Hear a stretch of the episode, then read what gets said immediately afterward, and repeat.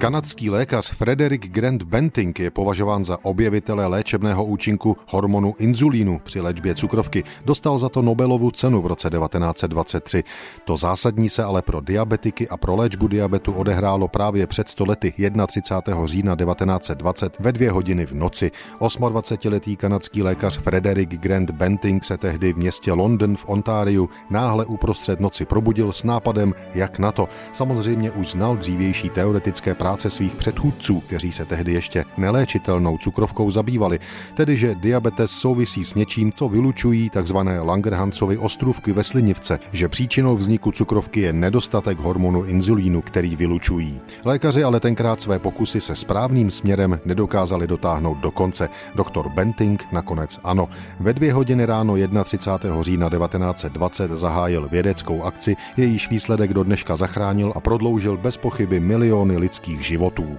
Ráno zavolal svému kolegovi Charlesi Bestovi a oba okamžitě odjeli na univerzitu do Toronto, kde jim poskytli laboratoř k provádění experimentů. V létě 1921 se jim nakonec povedlo získat čistý inzulín podvázáním vývodu slinivek pokusných psů. Extrahovanou látku pojmenovali izletin a objev bezplatně převedli na Toronskou univerzitu jako výraz vděku za poskytnutí laboratoře. Doktor Benting následně vyzkoušel účinnost izletinu na dobrovolníkovi, kterým byl jeden z členů jeho týmu. Další odborníci pak zdokonalili metodu čištění izletinu a výsledné látce se dodnes říká inzulín. Prvním inzulínem léčeným pacientem s cukrovkou byl v roce 1922 14-letý Leonard Thompson. Leonard se pak dožil 27 let. Objevitel léčebných účinků inzulinu Frederick Grant Benting se ve 20. letech minulého století na základě svého objevu stal celebritou. Získal Nobelovu cenu, kanadská vláda mu přiskla životní rentu, získal řadu univerzitních a vědeckých hodností a v roce 1934 i šlechtický titul. Na měsíci po něm astronomové pojmenovali jeden z kráterů.